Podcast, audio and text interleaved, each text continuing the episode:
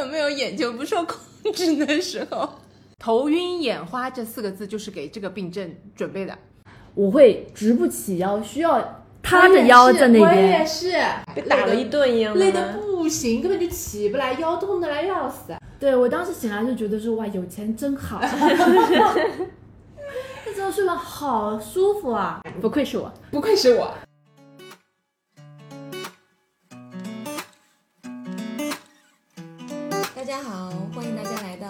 说什么就说什么，只要我开心，什么都可以聊的蓬松电台。大家听到的是好像喝了二两酒，有点上头的宝哥。我对面的这位就是刚才站在商场里笑的整个九十度的彤彤。那怎么就我介绍我自己？大家好，我是 头已经不晕了的天天，哦，本来我们这期跟上一期的时间间隔也是又隔了一个，月。所以我们本来这期也是可以接上一期的主题，聊这一个月我们又去哪里鬼混了。我们觉得我们应该稍微有点内涵，然后我们就拿出来最近这一个月里面，可能大家身边发生比较多的事情，来一个琢磨，发现哎有一个主题是我们可以聊的。那就是三十岁以后，我们身体都有什么小毛病？阿姨也不用说三十岁以上吧。为什么会录这个话题呢？是 因为因为我们发现我们浑身都是毛病，就人生稍微一回头往后看，全是有的没的的小小病、小痛。就最开始是有一天突然就聊起来这个事情，我说，哎，我感觉我最近啊什么都想不起来，就真的什么都想不起来。然后天天就是说，我何止，因为我上周就是经历了人生的一个起伏。我除了这种想不起来，对我来说都已经是习以为常了。我上一星期开开始眼球不受控制，他有一天早上起来，然后发了一连串留言，没有我我问的我我第一句发的问我说你们有没有眼睛不受控制的时候，不是你讲你跟你眼睛，快点，就是就是有你的两个眼睛没有办法对焦。哎呀，天天刚才是这么跟我说的，他说他比如说左眼看一个东西，右眼跟不过去。对呀、就是是是真实的，你不仅跟不过去，而且他就是那种，它在咕嘟咕嘟咕嘟咕嘟的乱窜，然后慢慢慢慢移到你想要去看的那个地方，就很吓人，听起来是？非常可怕的神经系统毛病。非常可怕，而且最关键的是我这个是这个问题，我之前也出现过，三月份也出现过，后面就好了，而且都是偶发性的。然后这个星期是前一天出现了，我吓得不行。然后我早早的睡了觉，第二天起来更频繁了，只要稍微一动就就就会触发这个问题，就是我整个人就吓得不行，然后脑子里已经把什么 一公升的眼泪啊，什么霍金啊什么的全过了一遍了，吓得不行才去的医院，然后医院眼科、神经内科检查了也都啥，就是没有找到根源，所以我没有办法就就就求救群里。他的指标，所有的指标呢，这个器官都是正常的，对，但是他的体验是非常差的，嗯。人是很慌的。然后我们相互一聊，发现哦，大家都有各种有的没的的问题。宝哥也是嗯，晕，然后耳鸣，我其实已经有一到两个礼拜，我的右耳基本上是处于一个闷住、有点半聋的状态，然后左耳就是时不时的耳鸣。嗯，当时我跟天天就决定，我们就是在这个礼拜二，我们各自去进行一项检查。对，正好就我那个邻居的群里面有聊到一种症状，跟天天的情况非常的符合，我就赶紧把邻居的聊天记录都转发给他，然后他也匹配上了，觉得自己很有可能就是那个，就是在你身上发生了一些你觉得已经很离谱的症状了，嗯，然后突然你的姐妹说，哎，她邻居也有一个类似的，你一看她的症状就是一模一样的离谱，离谱到一模一样，就是所以这个症到底叫什么名字呢？叫耳石症。耳朵的耳，石头的石。对，嗯，它的主要症状就是隔一段时间就会晕眩，而且是那种天旋地转、头晕眼花这四个字就是给这个病症准备的。他当时有一个描述是，他发作起起来之后的症状是低血糖加低血糖加怎么说呢？呃颈颈椎病，反正就是晕的不行，就你整个世界都在晕。我从来没有碰到过这种事。而且他们的科普里面讲说，这个其实是一种嗯啊老年病。就是原本是老年人经常会得，现在的话很多三十加的或者甚至年纪更小的朋友都有可能，而且它常发于女性身上。嗯嗯，前几天我跟我妈也聊起这个事情，说我有个朋友怎样怎样，然后我妈就说一对，哎，她有一个邻居，一个邻居老太太在河边洗衣服，然后突然就晕厥过去，叫了救护车。然后我们当时也以为非常严重，以为是心肌梗塞啊、什么脑溢血啊、什么什么之类的。后来发现其实也是耳石症，嗯然后医生就把那个石头，哎，咯咯的一下放回去了，对，嗯，人就好了。就是相当于他有一个把你整个人晃一晃的这么一个过程。嗯，十分钟都不要的，晃完就可以了，不用打针，不用吃药，就能把这个很离谱的症状给消失掉。耳石症它的这个情况，因为毕竟晕眩，它有可能对标的这个病症是很多的。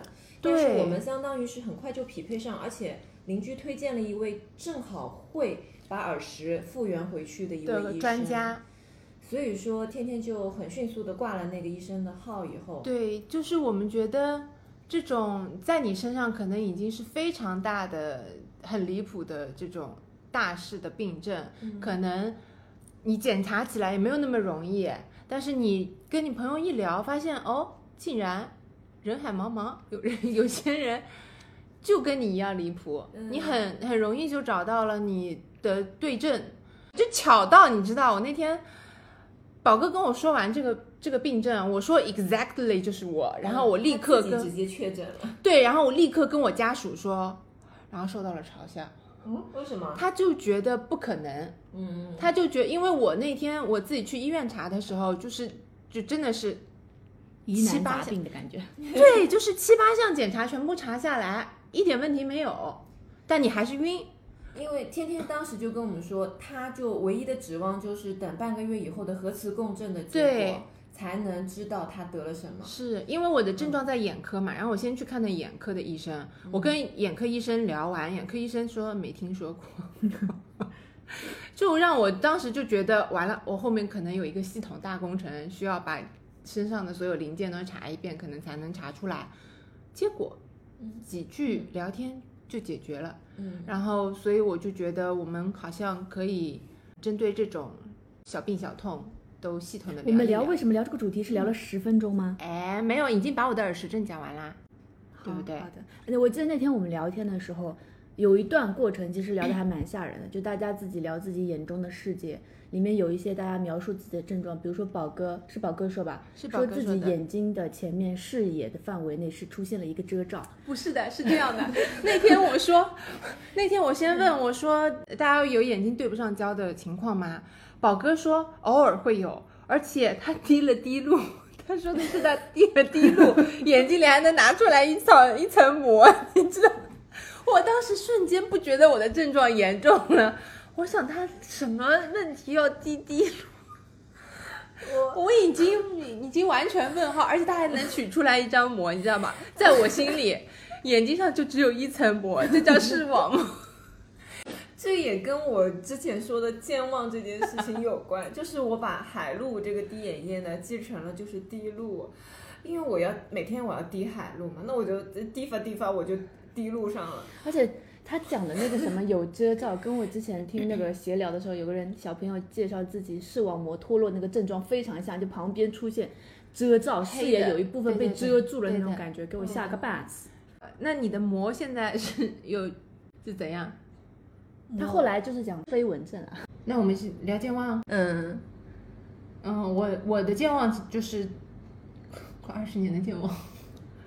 我觉得我最近但凡觉得有加强，就是因为在家里待太久了，不太跟人讲话的话，就是你有些名词性的东西你就记不起来，嗯常用的名词你就记不起来讲什么，就记不起来叫什么，嗯，然后就一到嘴边就卡住，显得人很蠢的样子。嗯，到你。反正也是类似的情况。然后最开始比较明显的就是，你可能要想周围一个谁的你们共同认识的朋友的名字，会觉得好像那个话已经到嘴边，但是就是说不出来。然后到后面衍生到生活中的一些很常用的物品，可能会蹦出一个其他莫名其妙的词汇来。对然后那个时候，其实偶尔发作也就算了，但是如果说一段时间内，比如说一个礼拜，可能一两天都有一次的话，那时候就会意识到，哦，原来自己已经健忘成这个程度了呀。一一个礼拜有一两天都会，我这我们录个音，时时刻刻这样。然后这就回到了我们刚才要聊的第二个话题，就是我们为什么要一直做电台，坚持到现在？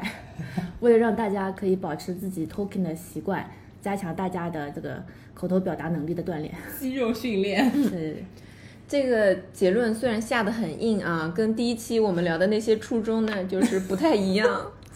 但是现在想来，确实是有这么一层最后一个保底的一个 作用。对，嗯，不讲话就是除了社会化这方面会退化以外，其实讲话的口条啊什么的，或者一些思路的敏锐度都会就是下降很多。所以我们三个人就是为了聊天而聊天，在此。对，嗯我们那天还看我们的那个口癖，嗯嗯，嗯嗯啊啊，然后接着就是，那个那个，嗯，然后因为健忘也是一个陪伴了我们好几年的我发常，见病症。嗯，那你们还有什么就是陪伴了你们好几年的这种常见病症吗？我可以讲牙齿。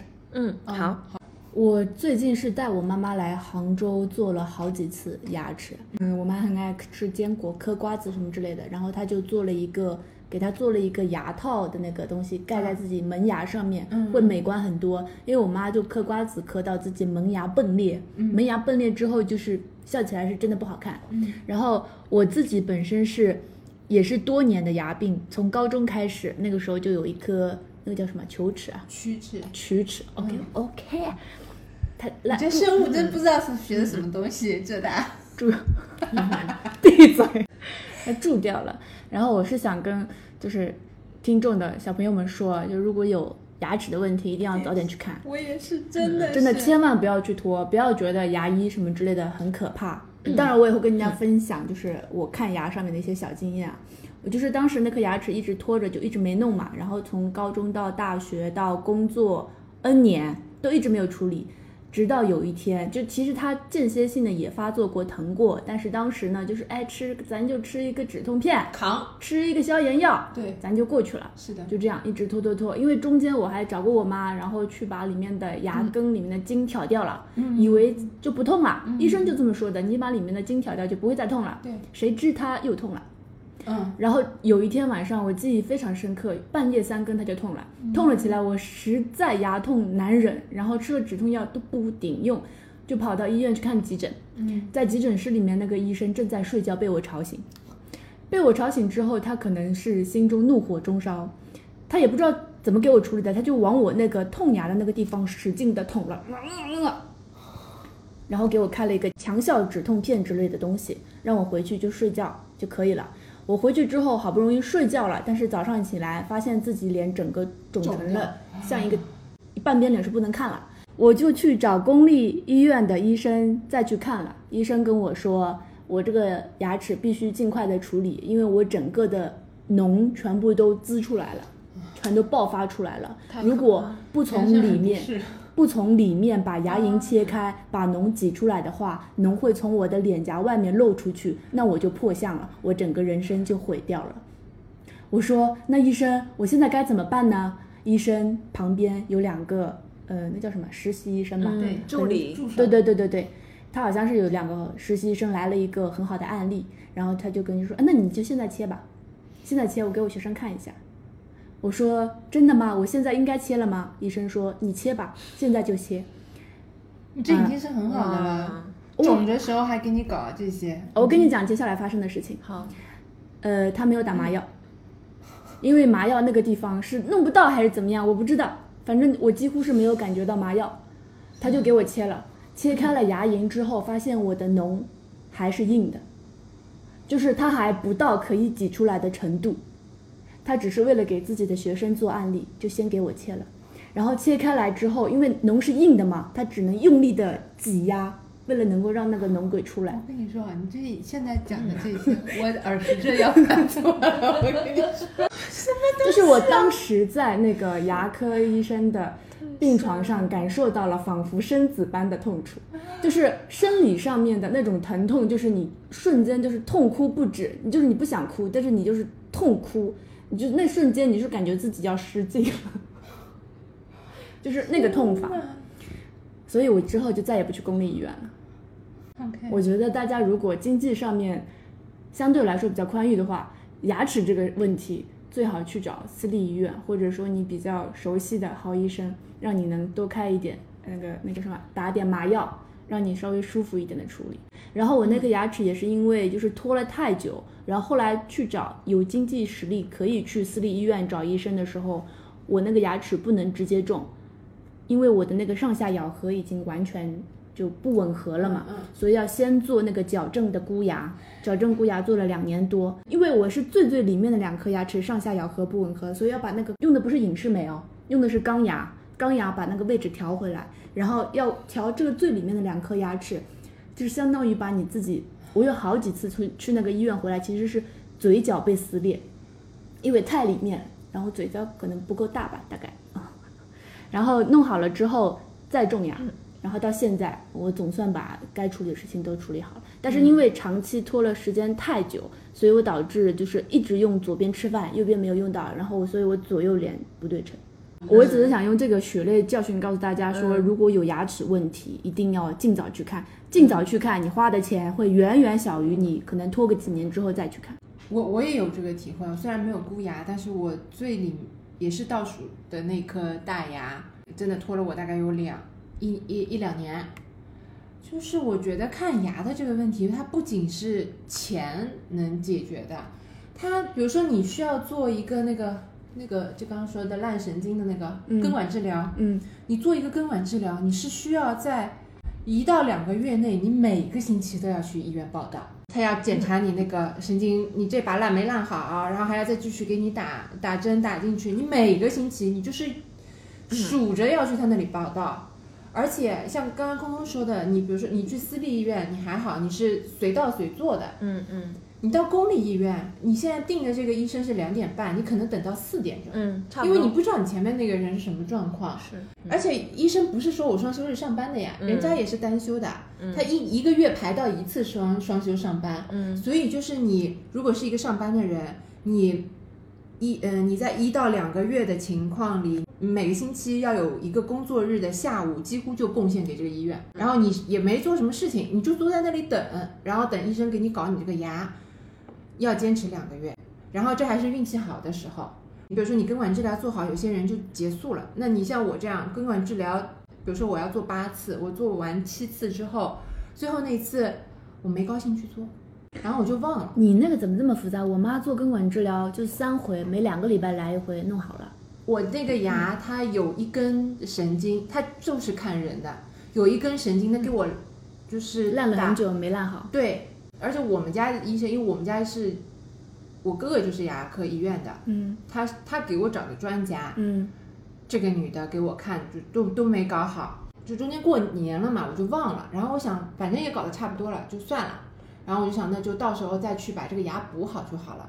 然后因为神经烂完了呢，你思想又懈怠了，我跟你说。然后我就大概一年没有去，然后我再去，我就直接去找了补牙的医生，我说我前面的根管治疗已经做好了。然后他一查记录，他说你前面还没有结束，嗯就他等于他的他这一段疗程，他要有前面那个医生签字跟你说他跟后面那个医生说他结束了，嗯后面那个医生才会愿意给你做后面的东西。嗯然后 OK，他说你根管治疗还没结束，那那就得再去找前面那个医生。前面那个医生出国进修了。哼哼哼，然后我当时就已经有点火起来了，因为我那颗牙本身状态已经很不好了。补牙的医生也就说我能保给你保保看，就这种这种话了，而且是认识的医生。然后后来我说那算了，那就拔掉吧。万万没有想到，我当时啊把种牙想的稀松平常，轻轻松松。我想不就是花钱吗？不就是一万块吗？就花了就得了，并没有啊，家人们不要以为种牙这么简单，能用自己的牙就不要去种牙。这是什么牙科医院的其中的一个常识之一。我这颗牙的整个种牙的过程，也就是手术难度高，恢复周期长，很难弄。为什么？也是怪我自己啊，就是牙拔完之后呢，又是半年没去种，是因为他那两颗位置给你弄回来了吗？不是呃咬合的问题。我这颗牙，我当时不是就一狠心，我就跟他说我拔了得了吗？他就给我拔了。那拔完了，我不就轻松没事儿了吗？那就后面就是种牙的事儿吗？好，然后我就又半年过去，等我家属去安排他那个种牙的时候，我才顺嘴问了一句医生，我说这个种牙拔完到种中间最长可以拖多久啊？医生看了我一眼，他说你就是尽快，没有多久的，就是你越早做越好。然后他说那你你已经多久？我说半年吧。他说那你快，你现在吧，因为我当时挂的是一个很难挂的专家号给我家属的。他说你现在去给你补个号，你现在去看。就就这么才开始的我这颗种的这个牙，然后因为我中间拖了半年多，我的这个里面的骨头已经往回缩了，哦，我知道了，还要垫，嗯，然后这个种骨粉又是三个月，我知道，我知道，我知道，骨粉啊，我家属是种了三，就是等了三个月，我种完骨粉又等了半年，嗯，我当时做完那个照完那个照片之后，然后医生不是也看我那个骨量嘛，对，然后我就说医生怎么样啊，骨量够不够啊？什么之类的，他说啊毛多，所以我没有经历你的那一步，对，然后这又是半年，嗯。半年做完之后打钉子，嗯。打钉子的时候呢，医生看了我的片，哎，就跟你那个状况是一样的，把他的学生们都叫来。这个手术难度啊，大家看，就这种，它是这样的，你的牙，我的那个位置跟我的鼻腔中间只隔了一层膜，啊，差一点点。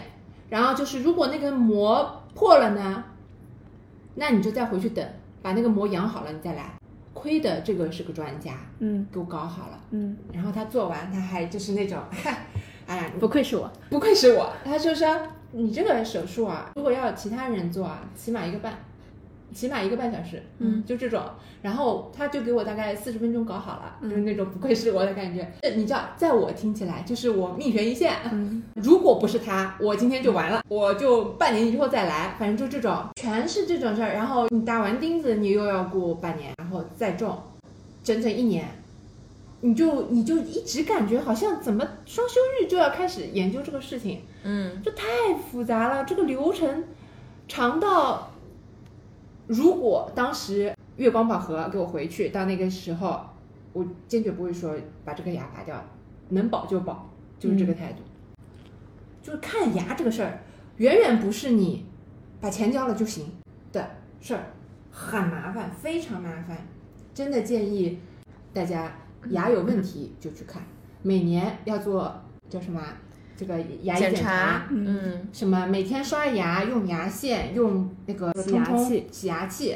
如果你能用自己的牙，就不要用植入体，嗯就，是然后晚上睡前那次刷牙比早上睡前那次刷牙更重要，而且刷牙的时候是上下刷。我当时去那个医院的时候，因为那个医院好像是给很多小朋友做的，所以它里面有非常多的演示片。且在我做完了之后，好像有两次吧，是一个小护士到我面前，就非常认真详细的给我演示了一遍该如何正确刷牙。真的太重要了。然后、呃，能用电动牙刷就不要用手动牙刷。呃，电动牙刷也要稍微挑一挑。能买贵的电动牙刷就不要买贵 我只能这么说。电动牙刷对我来说是非常立竿见影有效的，嗯因为我不知道啊，反正可能也是不认真刷牙的关系。我从小到大每天刷牙，牙龈是必出血的，嗯。直到我换成了电动牙刷。哦，推荐大家用一个叫舒，舒适达的牙膏，对对对，那个对对对牙膏对对于缓解就是牙痛啊、牙敏感牙敏感感非常的有效。是是是，我们家也用的这个。我之前就是用呃，you know 那个那个叫什么普通的之类的那种，嗯就是一直就是吃什么东西就很敏感那种。而且我觉得我买的也是二三十的，也不是那种便宜货怎样。然后后来我去问医生，医生就是让我推荐我用这个。对对对对对用完之后，哎，真的好，所有所有医院所有医院都是推荐这一款的个。推荐大家。是的，嗯是的，可以可以试一试。然后牙线和冲牙器买起来用起来嗯，非常重要。关于牙齿的话呢，我还有很多秘辛。如果大家还想要听更多的话，可以给我们留言，我们之后可以出专门整牙专场。哇哦，可以，整牙专场可以可以。嗯，真的真的，我是钢牙，这是对，这就是之前我们的 flag 之一，对不对？我们某一期主题本来是想聊这个的。对对对我有钢牙的整牙经验，它是影视美的整牙对经验。我是两年影视美，嗯。然后加上我身边的长辈、小朋友都有各种根管治疗、补牙，嗯。还有种牙各种经历，所以说可以跟大家再深聊一下。嗯。因为我之前家属本来也是想推荐他去做一下隐适美的，就是你不仅仅是牙齿是否整齐的那种问题，啊其实牙齿的那个位置和咬合的这个东西的调整，其实可以让你的下颚线变得更加的的流畅哦更好看对牙里面相关的还有一个，因为我本人我现在才知道我是口呼吸什么的问题嘛。然后呢，你的舌头怎么摆也很有关系。天哪，真的是。嗯一系列全是知识点，嗯，嗯，我们可以专开一期。对的对的。但是你们要留言哦。然后像我们现在长大了，如果说要整牙，基本上是两年起的。但是如果说你嗯小时候就开始整牙，其实小朋友整牙是一到三月三个月就可以整好的。嗯，所以说你可想而知，这个事情是放在越早去面对和解决，就性价比越高的一个事情。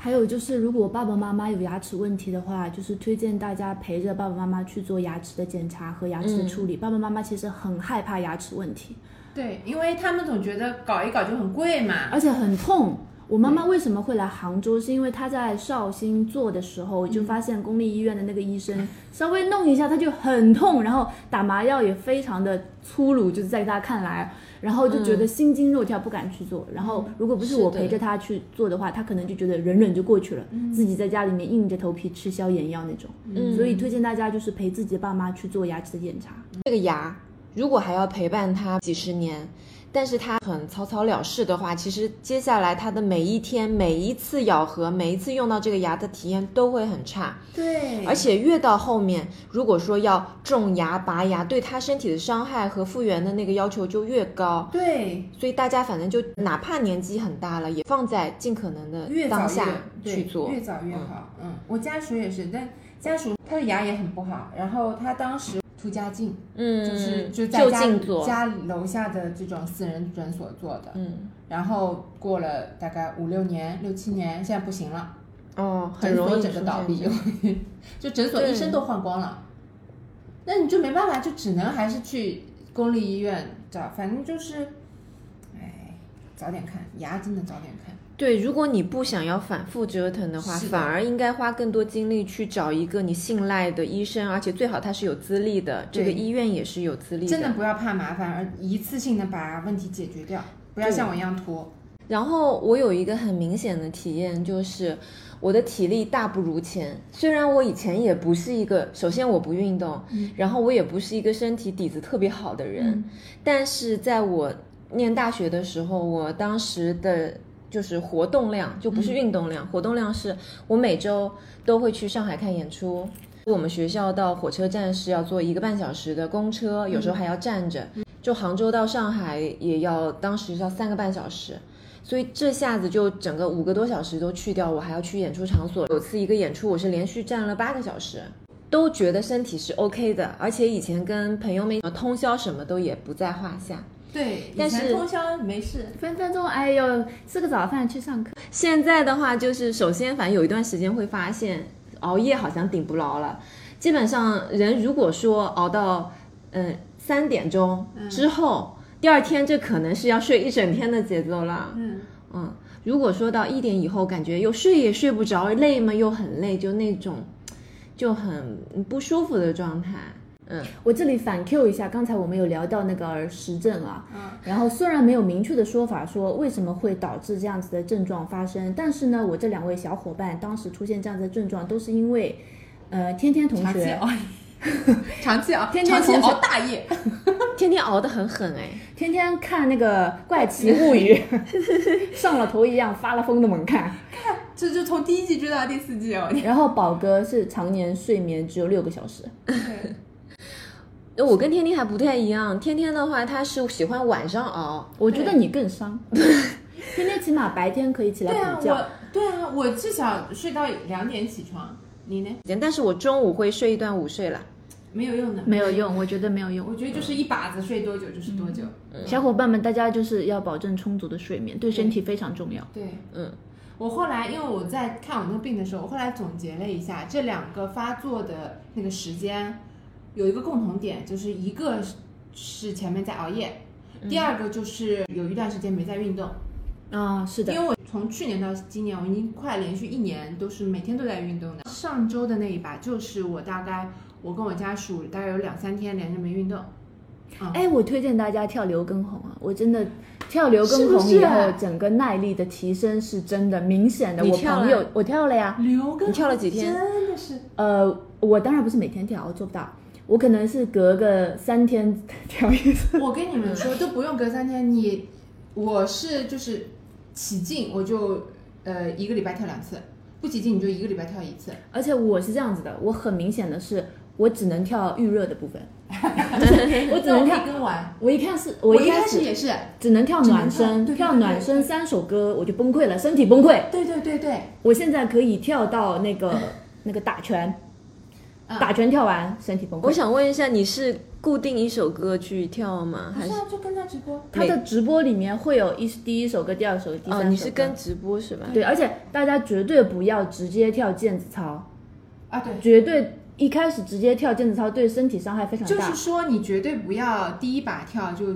周四跳，因为他的周四是练就是工作量最大的一天。嗯，你可以挑周二、周一周二的那个跟练。呃，B 站里面有刘畊宏的直播回放，对。去看那个更重更好。对，然后你就投屏放在电视机里面播嘛，跟着跳，而且它里面有那种就是静水版本，没有 talking 的，啊就是歌中间可能隔个十秒到二十秒的时间跟你休息或者喝水，嗯。然后那种效果还是挺好的，我觉得。嗯真的跳刘畊宏，真的，我觉得真的。跳刘畊宏，跳刘畊宏需要多大的空间啊？呃，不需要。我家客厅这么大就可以了，都不用那么大，就就就你穿着运动鞋跳吗？我穿运动鞋，我赤脚的。我鞋底是干净的，专门只在室内用的。嗯，刘畊宏真的，对耐力，我觉得对耐力真的非常用。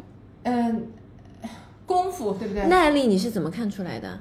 我跟我朋友去打羽毛球，本来的话我可能打个二十分钟就如死狗一般，然后那天 我去跳，我去打羽毛球那天我没有吃早饭，早上起来起床气非常严重去，我中呢中当然中间是有休息的，但是我是两个小时跟完的，嗯，嗯。嗯。嗯，就是我玩到最后我其实体力还是在的，嗯嗯嗯。然后我朋友都惊呆了，就说你怎么会变成这样？而且有一个很明显的感觉，就是刚才空空说的，一开始跳刘畊宏就是热身跳完，整个人不行了，人已经没了。然后我现在能就热身将它全部跳完，然后你自己看到的，你的心跳大概一，比如说跳那种什么共福共福那个歌，嗯嗯嗯，一百五、一百六的心跳，你自己身体是 OK 的，我还可以，就不是立刻要躺倒在地的那种状态了。啊，那我也我想问一个问题，嗯，就跳完一套的话，需要拉伸吗？它最后会带你拉伸的。对，而且他一开始跳其实就是有点拉伸的那种对，，他其实有一些动作都是都是合融合在里面的。嗯而且我跟你说，就是刘畊宏真的会瘦吗？会瘦，嗯，真的是吗。他会他会紧致，他倒不是瘦，他会让你的线条变好。我觉得让我耐力提升，我已经非常的开心了。而且我真的想说一个点，就是他看他们的直播啊，他的那个 Vivi 和两个人讲话在过程中鼓励你的那个状态，我是真的我可以坚持，我真的可以坚持我可以坚持。而且我比如说已经如死狗一般躺在那里，你喘大气，然然后 Vivi 也在那里死狗，然后他又又起来了，你就觉得我也可以。他就说：“那我们再来一段什么什么之类的。”对，我就挣扎着放下水杯起来，我可以再跟一首歌。是的，嗯，他们的氛围也很好，就整个我真的觉得氛围非常的很好。嗯。然后刘教练就说，然后 Vivi 就说：“刘教练，我不行了，真的不行。”让我划一会儿水，然后你就跟他在后面划一会儿水。我还在小红书里面有看到 Vivi，就是从一开始直播到现在的身体的那个，状况对对对对对，是的，的确在塑形上面也好了很多。是的。我觉得关键是你就是刚刚刚刚说那个你自己的人的精神状态，我是觉得我原来因为你刚才说你本人是一个完全不运动的人，嗯嗯我刚刚在想，对呀、我本人也是一个完全不运动的人。以前，谁要让我就是虽然我也是有减肥的一个压力的，对不对？但是要让我运动，我宁愿不吃，我就是这个态度。但是我现在我已经坚持了一年了，就别的，比如说我们家客厅对面就有一个椭圆机放在那边，然后我们家有非常多，大概有八根跳绳，然后有各种不同的锻炼的设备，都是我家属买的，但是就觉得锻炼起来很枯燥，对，没有办法坚持。是的，嗯，我觉得它是一种让你有乐趣、可以跟下去的一个运动。而且就是他们两个人又很可爱是一个方面，然后歌又很好听，对不对？就是周杰伦他已经在用那个伟大的作品来开始编曲了。对嗯，很很容易坚持下去。他好，那我们来聊一下女生病。哇，女生痛经特的我可是 资深痛经患者资深痛经患者，就是呃传说中的原发性痛经患者，我吃了二十年的止痛片，朋友们。然后我大概只吃了十年吧，因为我前十年不知道可以吃止痛片。这也是我进大厂的时候很惊奇的一件事情，就是我发现他们的桌上真的就随时备好止痛片。他们比如说就是来大姨妈痛，他们会猛吃一颗，我跟你说，就是你到头后面痛会猛之后啊，吃一颗。，对，到后面就是来姨妈的时候，你就是痛嘛，颤抖着 把那个止痛片拿出来，我都觉得我自己在嗑药，你知道吗？那时候只有日本的 E V 一是吗？对，呃，但是我小时候是买三丽控的，我跟你讲，当时我们的概念是不应该吃止痛片。对，因为觉得止痛片上瘾，二觉得这种事情不值得吃。对，因为嗯，家长就会有一个担心，就觉得说你这种痛你就扛一扛就过去了，而且因为对毕竟它就一天嘛，对吧？嗯然后第二而且个呢就是说你生个孩子就好了。啊，对，这是第二种。然后第三个呢，就说你呃吃药总会对身体不好的。对，然后好在我家我妈还还可以，因为我是第一次来姨妈就痛的不行，嗯，她也不是我身体后面有什么问题才导致的，然后就每你每来一次，你每个月都要经历这个痛到不行。我是我后来大概到高中的时候开始，我的痛是痛到就要晕过去了。嗯，然后一定会吐，然后就是没力气。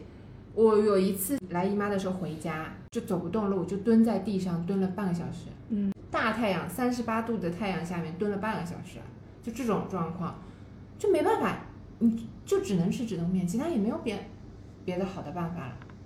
嗯然后说什么生了小孩就会好，都是谣言，都市传说，不一定的。还有人生完小孩就开始痛经了。嗯，也有的，嗯，所以，呃，如果你跟我一样，姨妈痛到不能忍，就不要犹豫，就按量吃止痛片。大部分人都是就只痛一两天嘛，那你就把这两天，你一两天吃四次嗯。就过去了。然后推荐的药是？有几种药，呃，我小时候是吃散利痛的，但是我的感受是，散利痛确实是会有耐药性的，只十几年之后，明显的感觉到我的散利痛是要四十五分钟以后才开始起效的，而且它的有效时间会变越来越短。我的散利痛的有效时间是掐着表能算出来的六个小时，准准的六个小时，然后就换成了 E V 一，再到最近两年开始吃奈普生。奈普生跟布洛芬的原理都是一样的，它有一些部分的功能是压你的那个雄性激素的。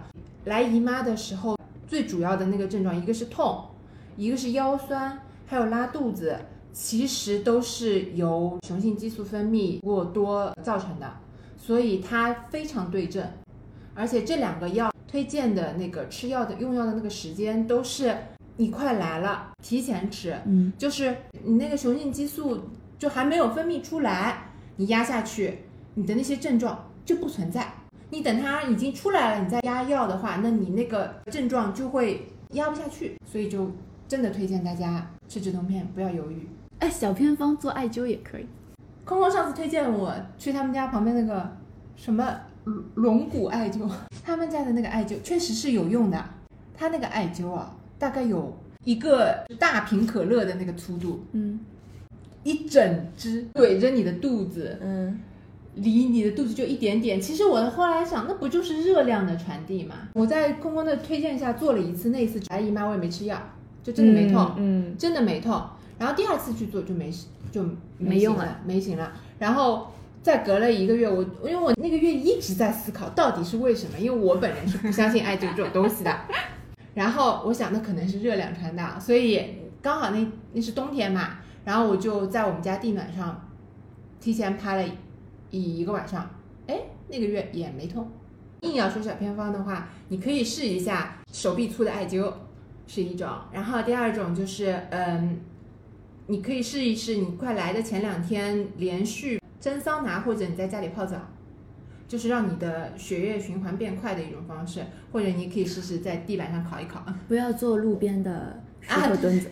对对对对，那个前两天小红书上有一个 tips 说，就是路边那种烤的滚烫的那个石墩子是可以比较建议不要做。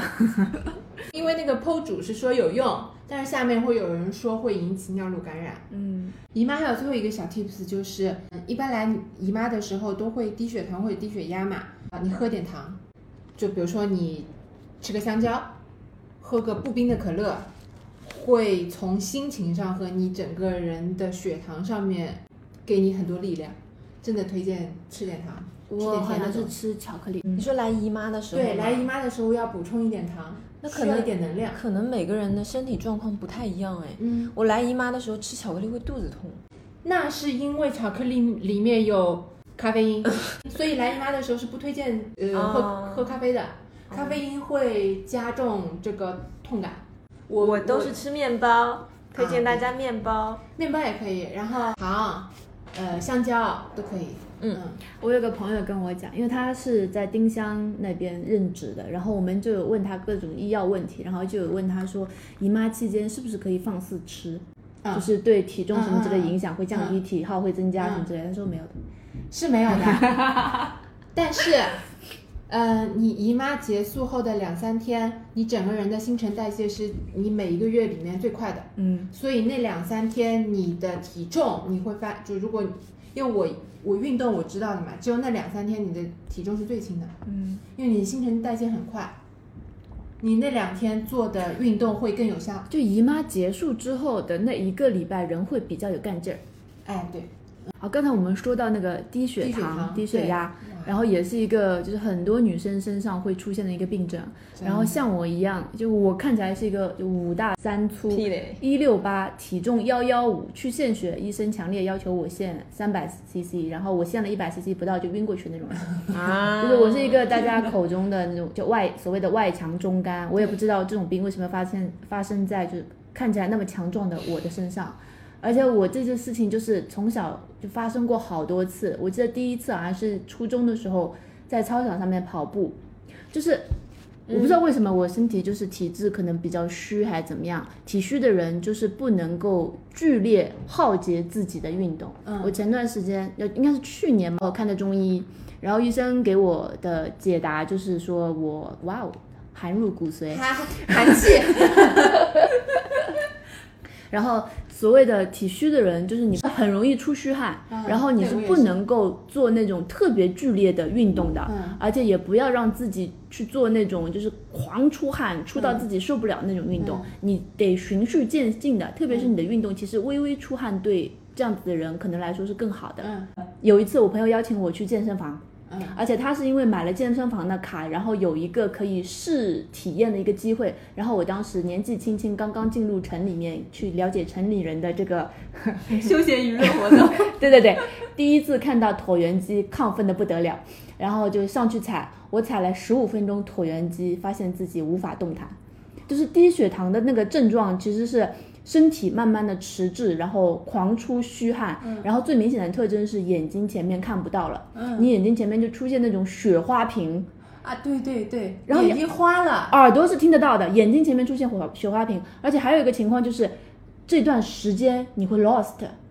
有一次就是我醒来的时候，我就说哇靠，我好像晕过去大概五分钟，他们说哪里有一个钟头了，啊，就大概是这样一个，你中间的时间可能飞快的过去，你自己一点感觉都没有。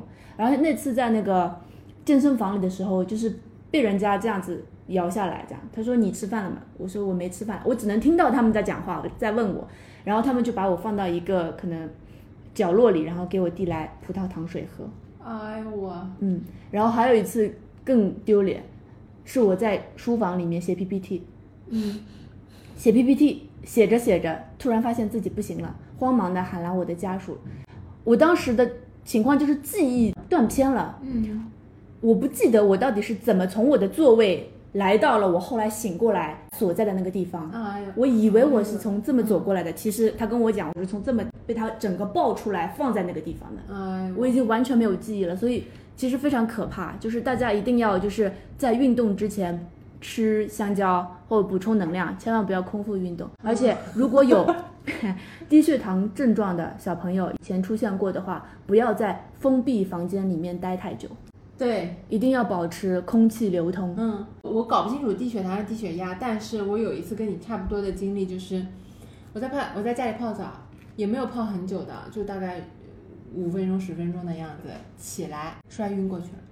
我觉得你是浴室里面太气闷的环境下面待太久。但是因为我们浴室也不是那种完全关住门的那种，我书房也不是，啊，就真的晕过去，就是整个人摔倒在浴室的那个那个呃叫什么？你看来了，这个叫 瓷砖、不是这个地垫。浴室泡澡的这个东西浴叫缸浴缸。我还在想说什么硅藻泥一类 可能带有专业属性的词汇。I told you，就摔倒在浴缸我突然一阵头晕。上。哎呀，空空的低血糖有点扑面袭来。OK，浴缸，就整个人摔倒在浴缸壁边上，嗯，就整个人危险了。砸在那个浴缸壁上，手机已经就是磕破了，然后整个大腿上面后来一一整块的淤青，就这种。然后我家属还不知道，我自己的感觉啊，就是可能已经过去了一两个小时了，就已经断片了，后面自己才醒过来的。家属说大概就一分钟吧，就这种状态，太吓人了。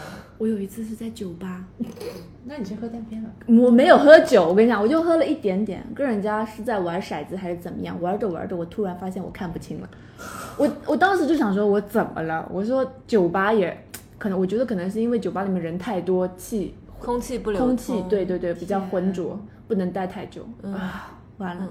所以为什么身边要随时带糖？它不只是为了就是好像吃个开心，有时候能救救命。我当时家属就是因为看到我这样也很多次嘛，然后他就是有专门去买那种快吸收的葡萄糖片带在身边，嗯嗯嗯呃，一次也没有机会吃到过。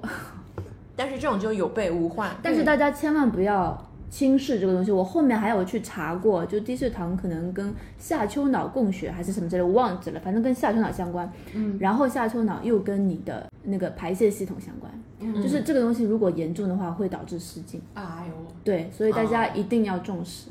好，然后呢，说到大家就是互联网人士的常见病症，不得不提到颈椎病和腰椎病啊。天，哦，我跟我家属都是属于两个人常年腰不是很好的那种。嗯，我之前平时走路就不是很多，然后如果出去外面玩儿，有的时候，比如说大家去了，走久了的话，我会直不起腰，需要塌着腰在那我也边。是，我只要一天走到一万步以上，那腰就不行了，撑不住了，嗯。动不了。我本来以为我已经够严重了，然后今年吧，我家属身上发生了一件事情，就是他在公司里面本来好好的，想扭头去看一只小猫，哎，不小心把自己腰给闪到了。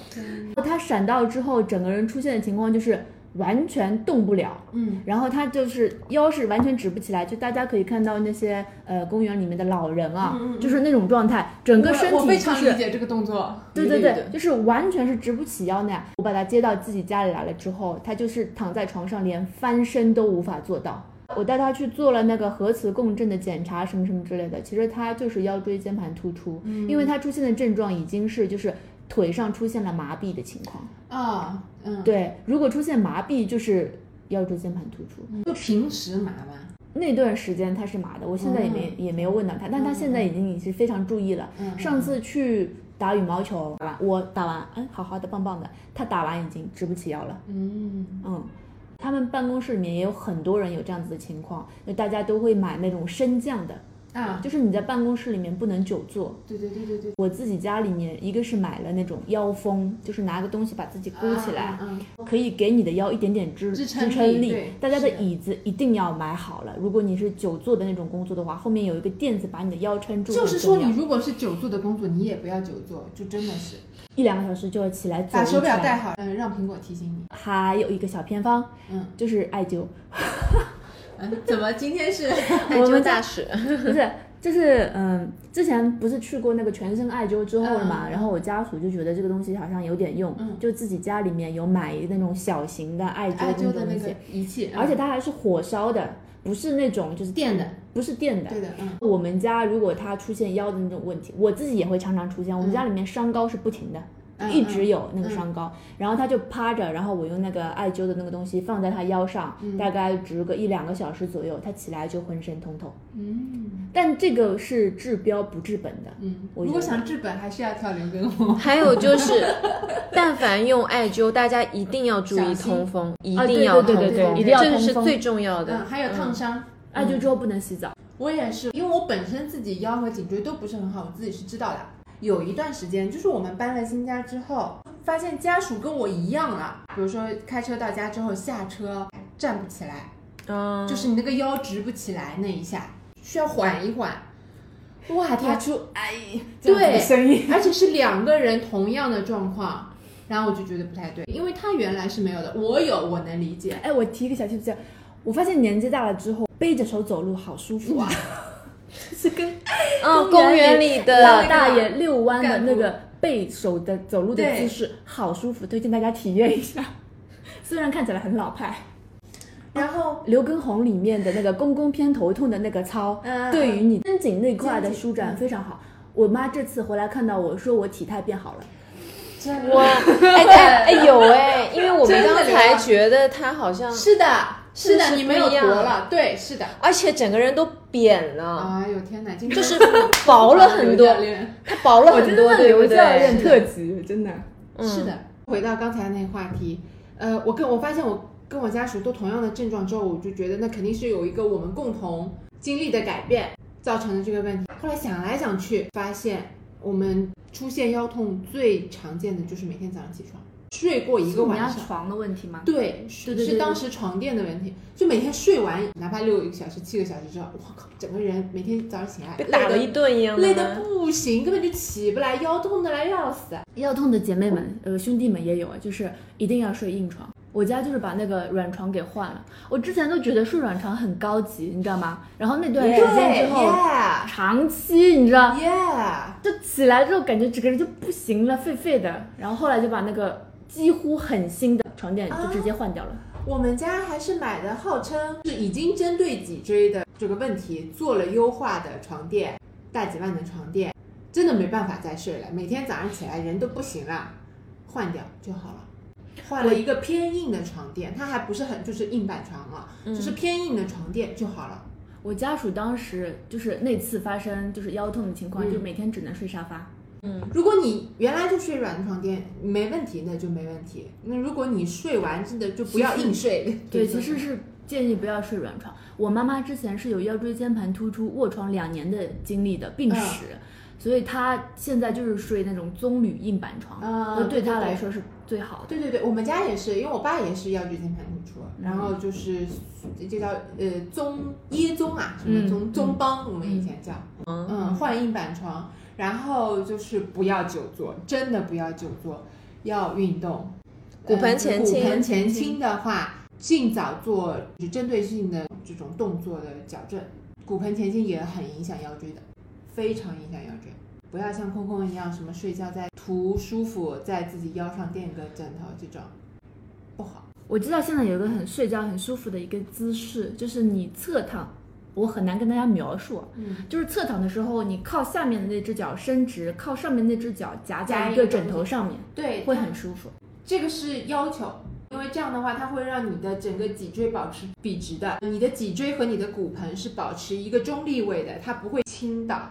因为如果你中间不夹东西，就你不垫那个枕头的话，相当于你的骨盆是有一个偏转的，就不好。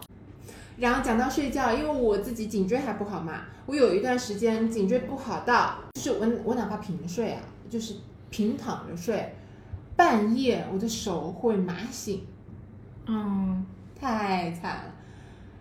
我以前有过，然后后来宝哥送了我一个枕头，哇，那个枕头六百块好像。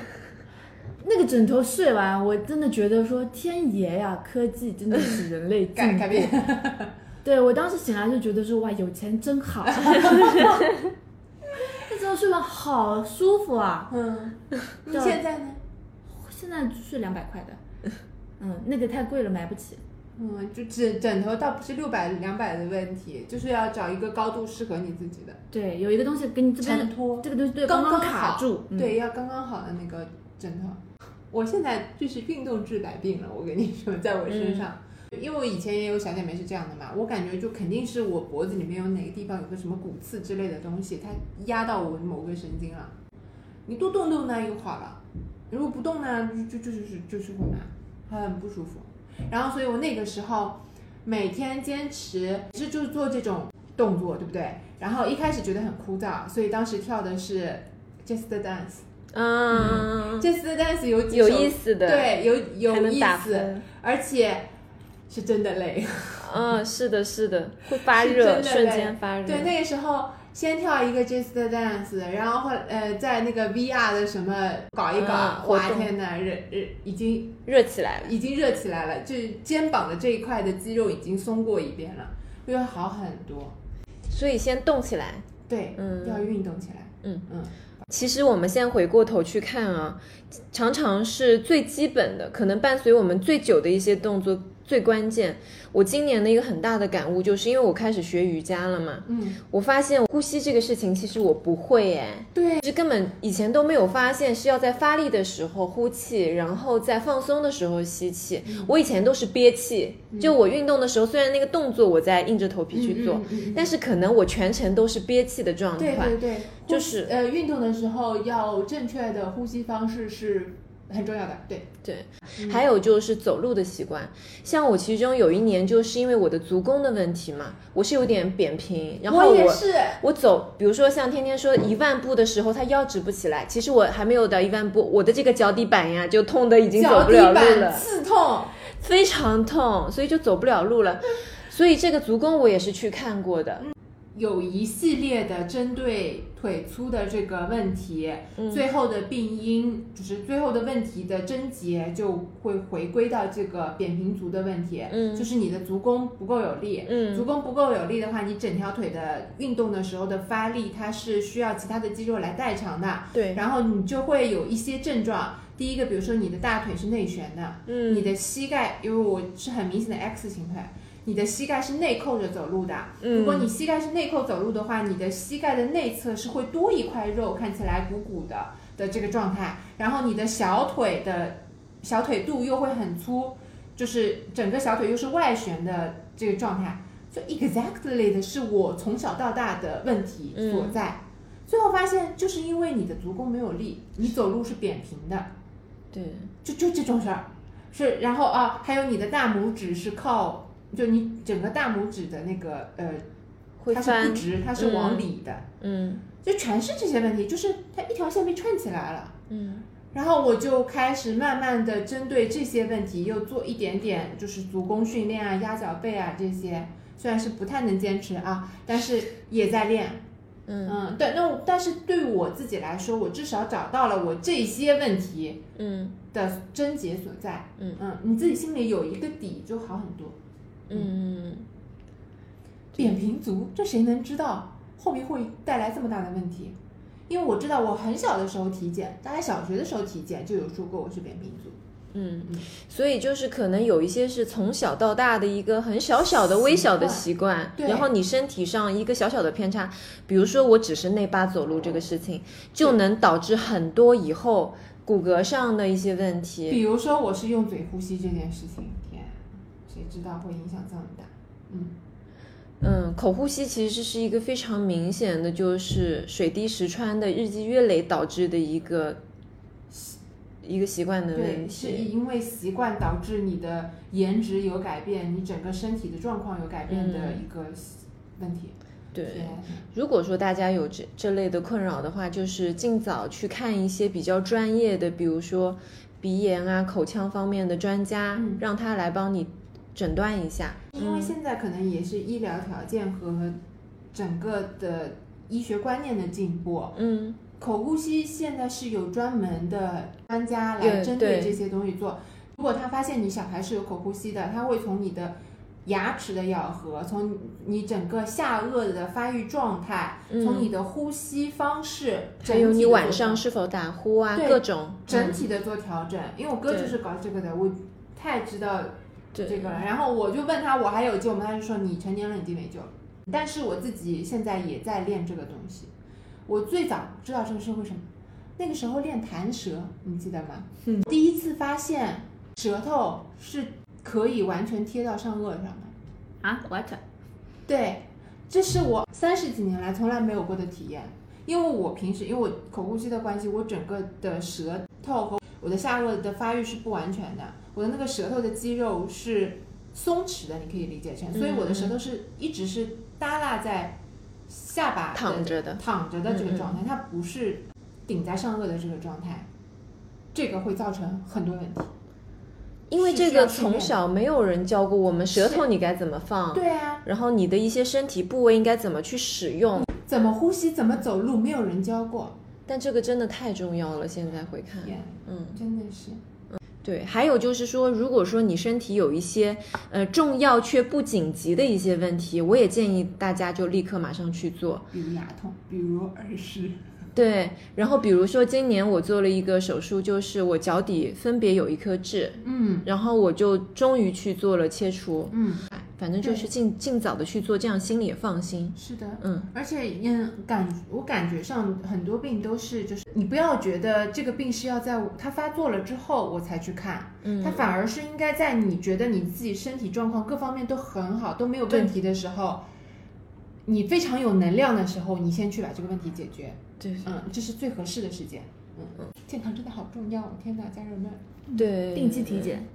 定期体检，嗯、虽然就是很小的时候啊，大人经常跟我们说健康是第一位的。我觉就是我们今天说的很多话都是小时候大人长辈跟我们反复教导的一些强调的，但是小道理。你现在得到过这些教训之后，就是不得不说出同样的话。对，可能我们以后也会对就年纪更小的小朋友们唠叨这些，但是真的很重要。好，就希望大家能听进去了。然后你们有什么经验分享的话，也记得给我们留言。嗯。然后，如果想听呃整牙相关的，千万留言哦。嗯嗯，好呀，谢谢大家的收听，那我们今天就到这里啦，拜拜，拜拜。